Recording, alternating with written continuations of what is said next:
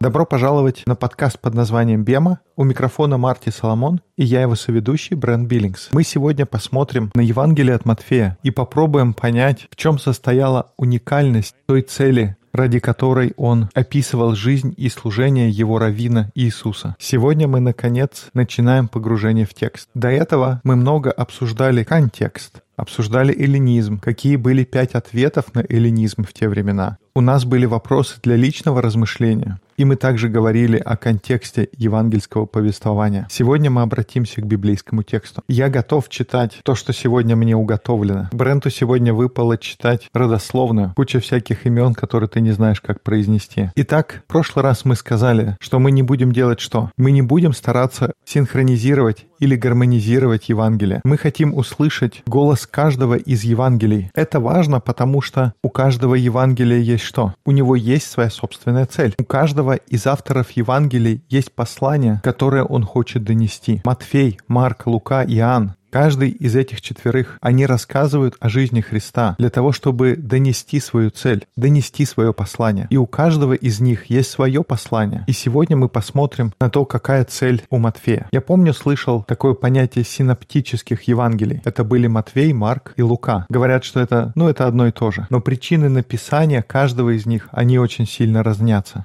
Я понимаю причину, почему кто-то старается их гармонизировать. Они освещают практически одни и те же события. И потом Евангелие от Иоанна, как меня учили в колледже, было написано в самом конце, чтобы заполнить пробелы, добавить те истории, которые не появляются в синоптических Евангелиях. И хотя такая возможность существует, может быть, есть лучший вопрос. И поэтому какие вопросы мы будем задавать здесь? Мы будем задаваться вопросом, кто автор, кем являлся автор того или другого Евангелия. Я не буду погружаться в споры о том, кто на самом деле записал это Евангелие.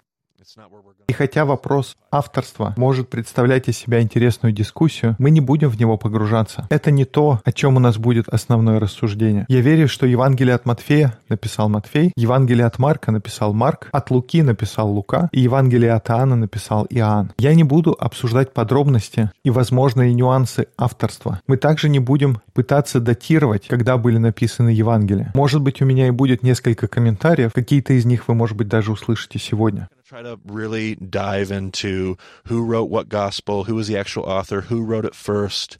Uh, Итак, вопрос, кто конкретно написал, когда написал, они не будут нас так сильно интересовать. Но мы постараемся услышать Евангелие, когда бы оно не было написано в его исключительном контексте. Мы будем спрашивать, кто автор, не с точки зрения критицизма, но кто был Иоанн, кто был Матвей, кто такой Марк и кто был Лука? Для кого пишет автор? Кто его аудитория? В смысле, кому он служит? Иоанн занимает уникальную позицию, и она повлияет на то, как он пишет свое Евангелие. Вопрос, кому предназначалось Евангелие, он будет играть большую роль. Сегодня мы увидим аудитория Евангелия от Матфея. Она уникальна. Она отличается от аудитории Евангелия от Марка. А аудитория Иоанна разительно отличается от двух предыдущих. Поэтому аудитория, те, для кого написаны были эти Евангелия, этот вопрос будет играть большую роль в наших обсуждениях. Итак, это те вопросы, которые мы хотим задавать. Давайте начнем отвечать на некоторые из них. Если говорить коротко, Матфей — это еврейский автор, который пишет для еврейской аудитории. Мы еще более подробно обсудим это в конце. Но Матфей — это еврейский автор, который пишет для еврейской аудитории. У меня есть кое-какие соображения. Не могу сказать, что они очень популярны. Удивительно, не правда ли? Но они тоже не являются распространенным мнением в научных кругах. Обычно я стараюсь основываться на определенных академических исследованиях. Но у меня есть несколько соображений. Я лично думаю, что Евангелие от Матфея было написано первым. Это не очень распространенное мнение. И не то, чтобы это играет какую-то большую роль. Может быть, позже в историческом контексте это будет важно. Но это не так важно для того, что мы делаем на нашем подкасте. Итак, Евангелие от Матфея было написано первым. Я также полагаю, что Евангелие от Матфея изначально было написано на иврите. Я получил это от своего учителя Рэя. Я не знаю, как он отнесется к тому, что я публично это заявляю, но это было его мнение, и я с ним согласился. И чем больше я изучаю Евангелие от Матфея, я думаю, есть скрытые намеки на это в тексте. Но это не популярное мнение. У нас нет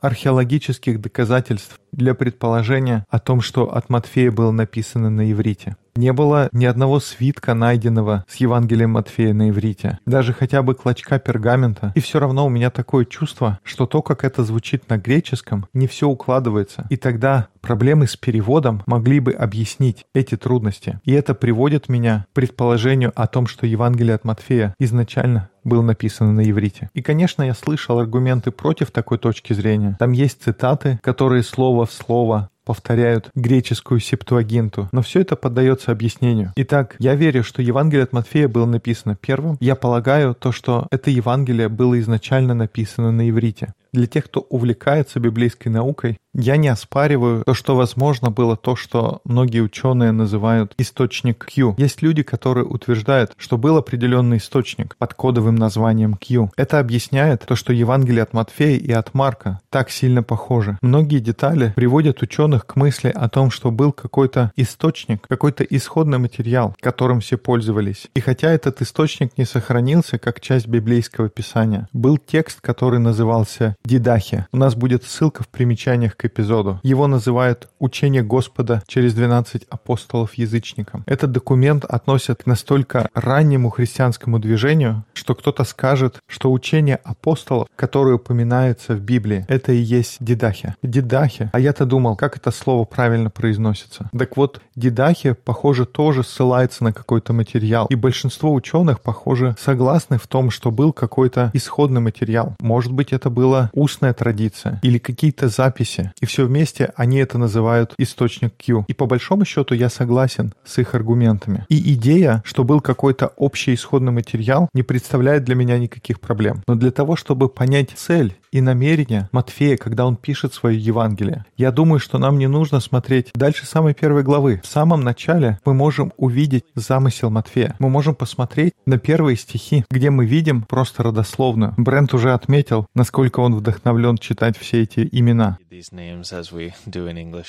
Я сразу оговорюсь, я не буду стараться их произносить в еврейском стиле. All right, excellent.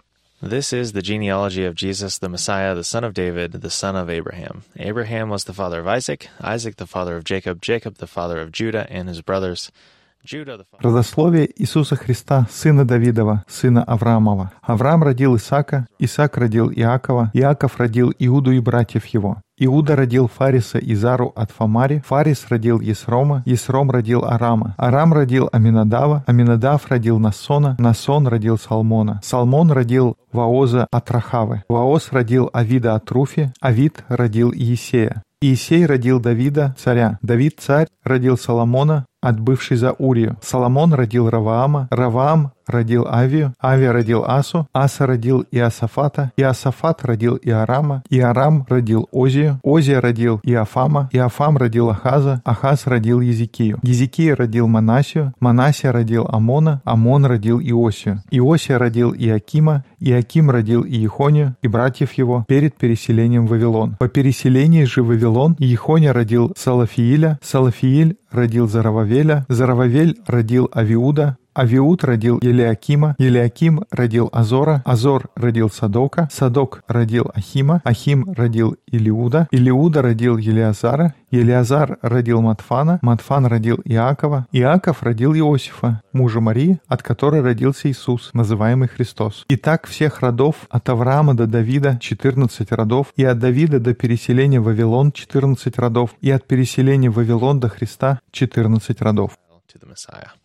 Right. Now, just in passing, a lot of people, when they hear that, uh, will write me emails and different questions. Мы услышали много имен. Я думаю, еще будет много e-mailов о том, что значат эти 14 поколений. Матфей делает специальный упор на то, что было 14 поколений, а потом еще 14 и затем еще раз 14. И очевидно, он делает в каком-то смысле указание, что все то, что происходит, оно укладывается во всю историю, которая была до этого. Есть больше всяких разных теорий, о них можно почитать онлайн. И я не думаю, что это плохо задумываться над такими вещами. Но если Матфей — это еврейский писатель, и он пишет для еврейской аудитории, и он о чем-то пишет на поверхности, это не смысл того, что он хочет донести. Если мы чего-то и усвоили о том, как евреи пишут для евреев, так это то, что истина и смысл, он будет заключен и спрятан в тексте. Поэтому смысл того, что пишет Матфей, в чем-то другом. Мы раньше говорили о цифрах, но число 14 никогда раньше не обсуждалось как какое-то важное.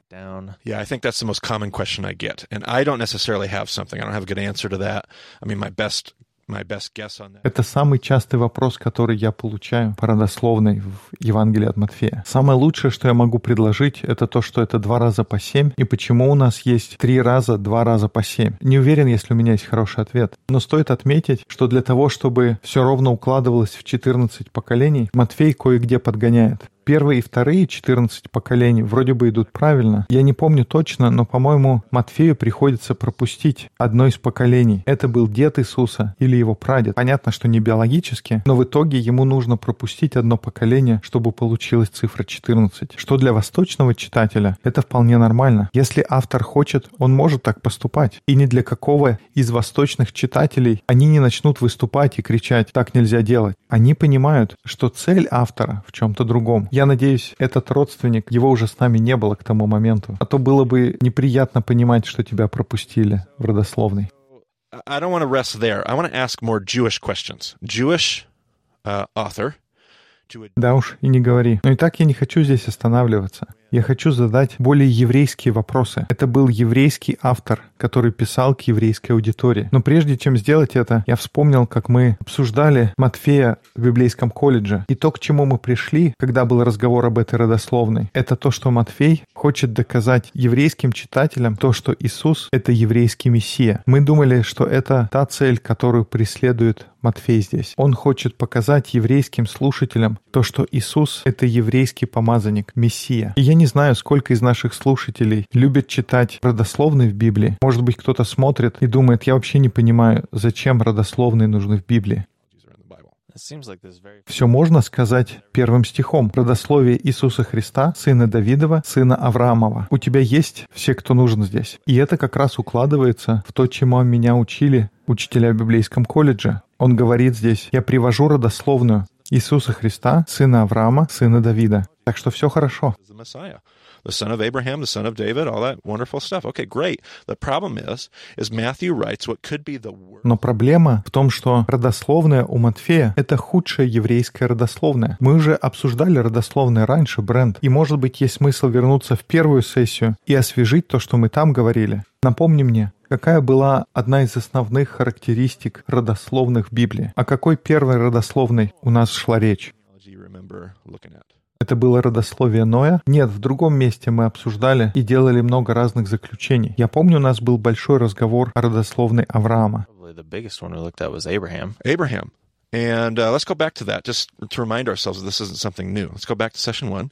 Abraham, we said that the oral tradition taught us that Abraham did what? Давай вспомним и поймем, что то, что мы сейчас говорим, это не что-то новое. Как ты помнишь, мы сказали, что в устной традиции что сделал Авраам? Какие женщины упоминались в родословной тогда? Там была Сара, Иска и Милка. И в соответствии с устной традицией говорится, что Авраам женится на Иске. И у нас был подробный разговор, почему мы приходим к такому заключению. И как ты помнишь, что вообще послужило началом этого разговора? Мы говорили, что женщины в родословных вообще не упоминаются. И еще было указание на то, что Сара была бездетной. Uh, so... Yep, and there was all these, there was all these wacky details, which made us go, wait a minute.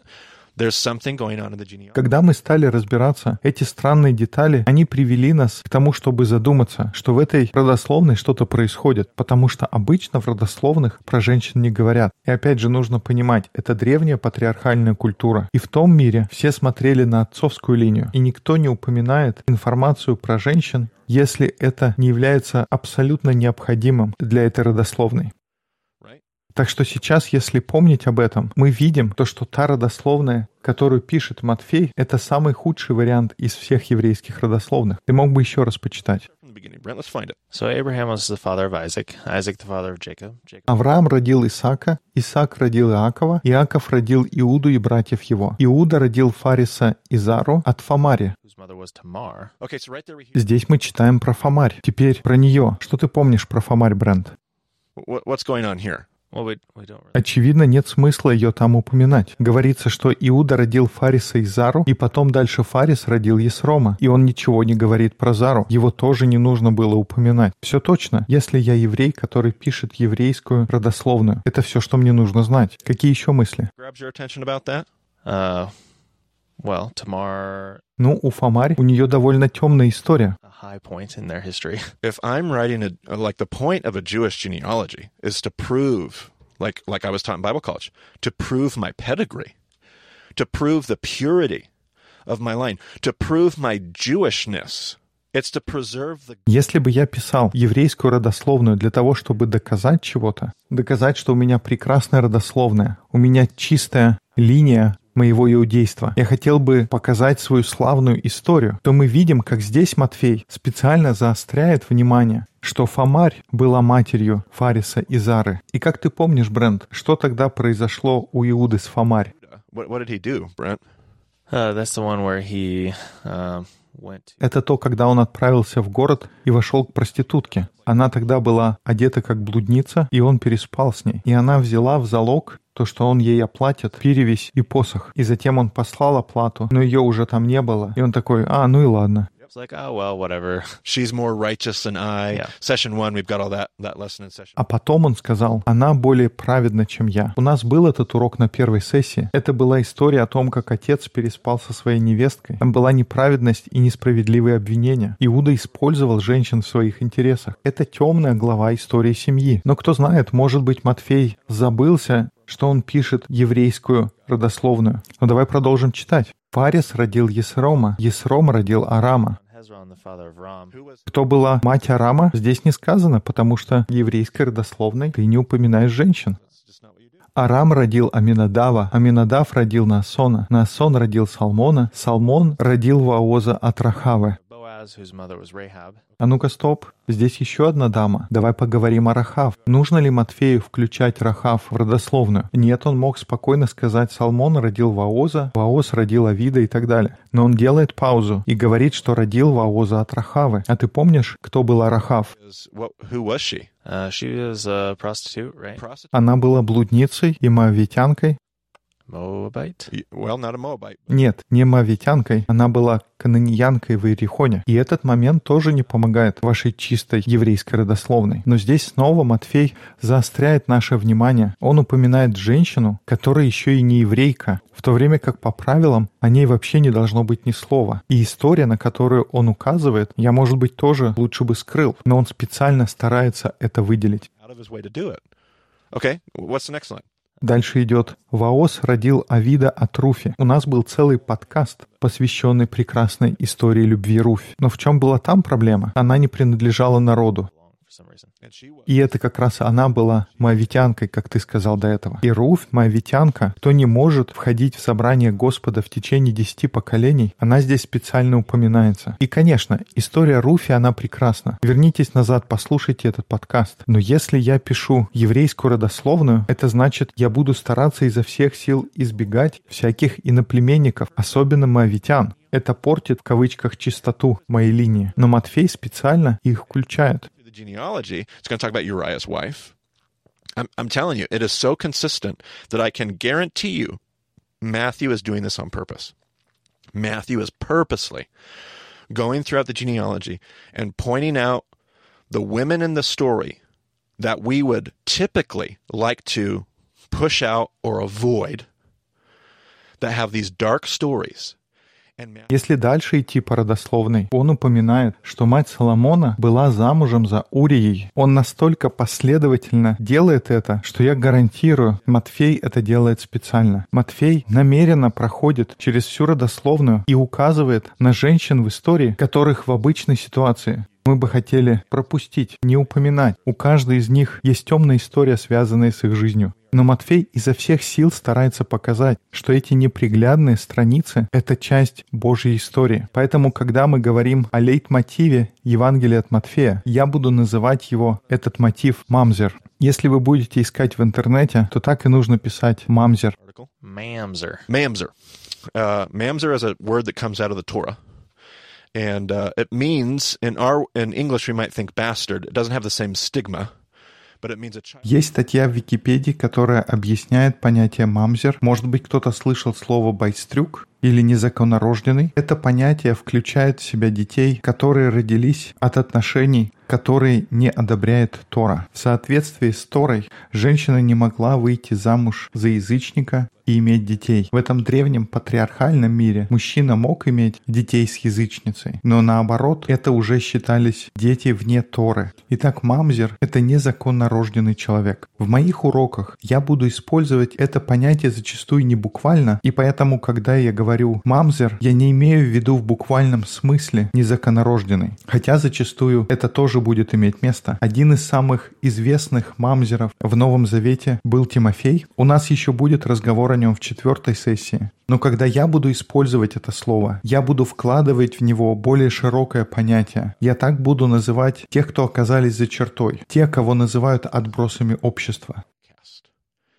Основной лейтмотив Евангелия от Матфея, начиная с первых стихов в том, как он представляет родословную, это мотив чужака, аутсайдера, тех, кого я буду называть мамзер. Почему это так важно для Матфея? Кто был Матфей Брент? Это был сборщик налогов. Основной лейтмотив его Евангелия. Для Матфея он идет прямо из его собственной истории. Матфей знал, каково это быть чужаком, каково это, когда тебя не принимают. Матфей был сборщиком налогов. В какой-то момент своей жизни Матфей решил для себя, для меня все потеряно. Мы не знаем, какая была его жизнь. Я жду не дождусь, что когда-нибудь у меня будет шанс узнать где-то на небесах, какая у него была жизнь до того, как он встретил Христа. Но что-то в его жизни случилось. И он сказал, знаете что, для меня больше нет ничего святого в еврейской истории. Мне все равно, я буду работать на римлян. Если ты сборщик налогов, тебя ненавидят. В каком-то смысле, наверное, Матфей, можно сказать, продал свою душу. Он полностью встал на сторону Рима. Он решил, для меня больше нет места в еврейской истории. And this Jesus one day came walking along on the beach and looked at this guy sitting at his tax collector booth. I mean, this is the guy. И однажды Иисус проходит по берегу, мимо его будки, смотрит на человека в ней. И это тот самый, который собирает налоги у Петра, Иоанна, Якова, Филиппа и Андрея. Там сидит их враг. Это сама противоположность. Иисус подходит к этому сборщику налогов и говорит «следуй за мной». Понятно, что когда Матфей пишет свое Евангелие, по-гречески «евангелион». Когда Матфей хочет сказать «послушайте, я хочу возвестить о новом царе и новом царстве», с точки зрения его автобиографии, понятно, что для Матфея это новое царство означает, что больше нет посторонних.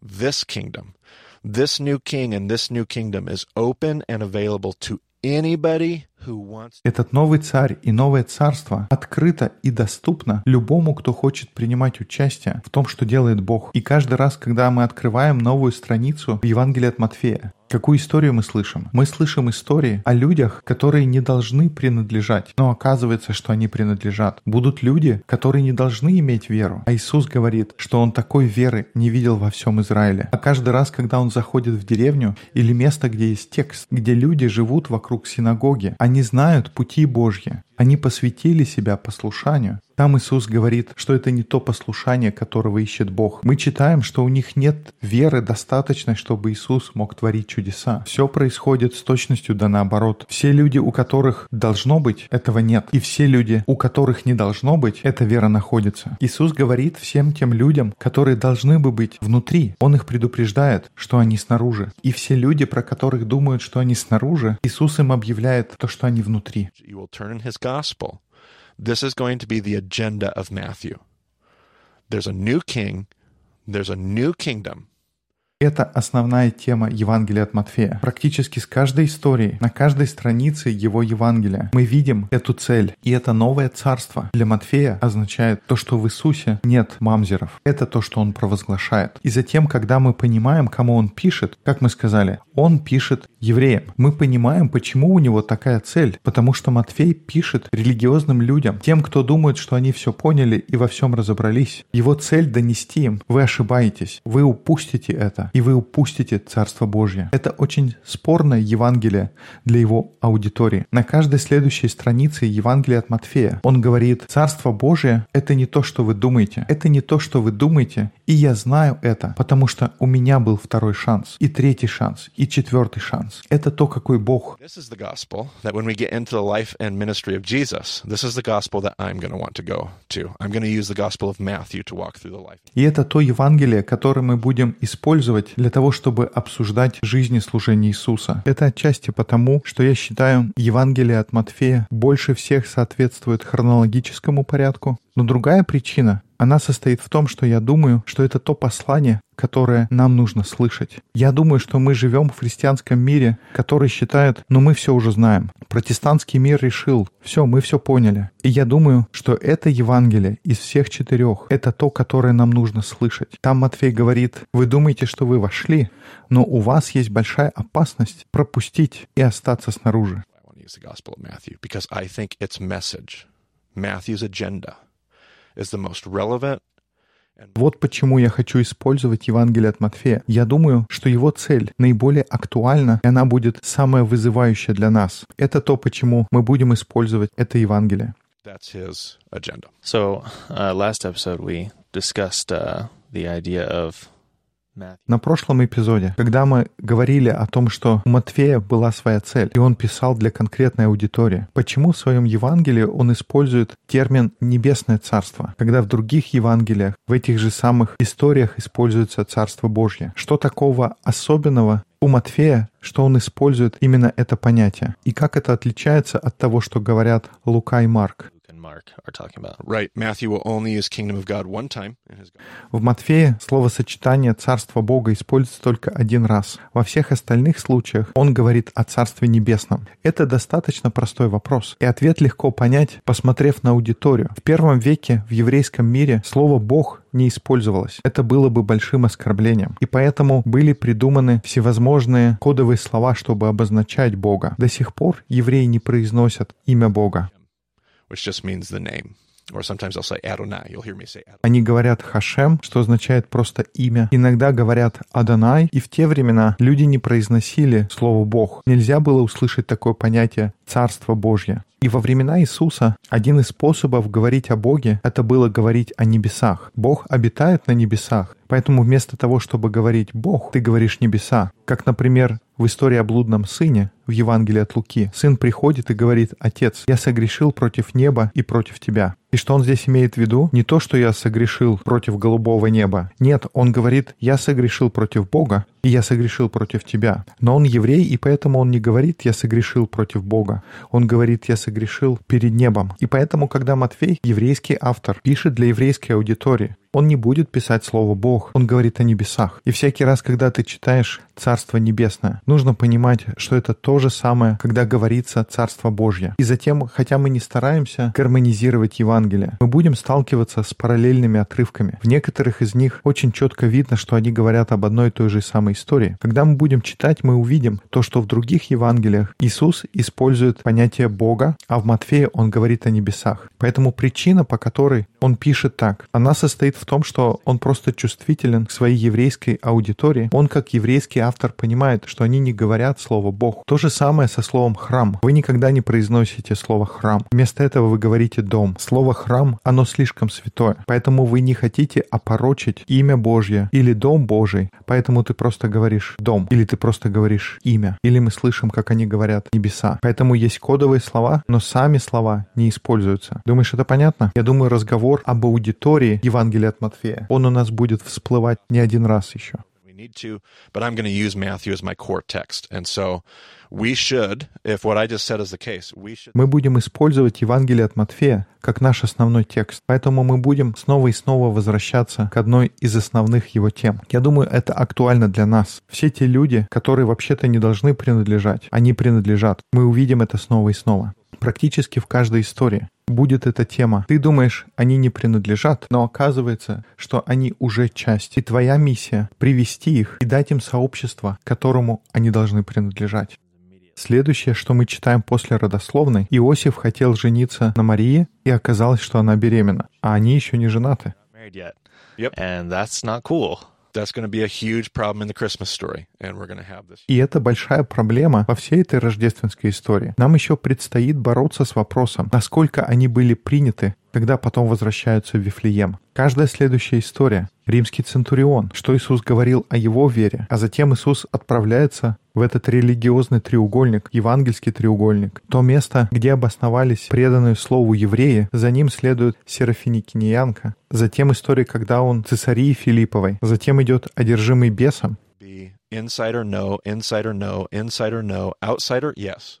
Во всех этих историях будет свой, нет, свой, нет, чужой, да, свой, нет, чужой, да. И по мере того, как мы учимся задавать новые вопросы, мы можем оценить то, что делает Матфей и что он пытается донести. И я надеюсь, мы начинаем понимать, что если мы пытаемся сгармонизировать Евангелие, этот момент он просто уходит. Основная мысль Матфея теряется, потому что мы начинаем фокусироваться, был один осленок или было два осленка, было два одержимых или один. Мы упустим главное. Когда Матфей рассказывает про одержимого, у него есть своя мысль, которую он хочет донести. Но когда это делает Марк или Лука, у них есть своя цель. Поэтому если мы просто пытаемся сопоставить эти события, мы упускаем из виду цель авторов Евангелий. Это хорошо научиться задавать другие вопросы. Евангелие от Матфея для него означает то, что есть новый царь и новое царство. И приход этого царства означает, что мамзеры больше не мамзеры. So Я думаю, когда мы будем продвигаться глубже в третью сессию, будет много вопросов. Во многом тоже потому, что мы начинаем обсуждать текст, с которым многие знакомы. Новый Завет мы зачастую изучаем гораздо больше, чем Ветхий Завет. То, что мы говорили о Ветхом Завете, было круто, интересно, мол, я никогда не знал этого раньше. А теперь мы начинаем поднимать вопросы, которые мы думали, что мы знаем. Мы понимали, что происходит, но теперь мы открываем новый способ смотреть на текст.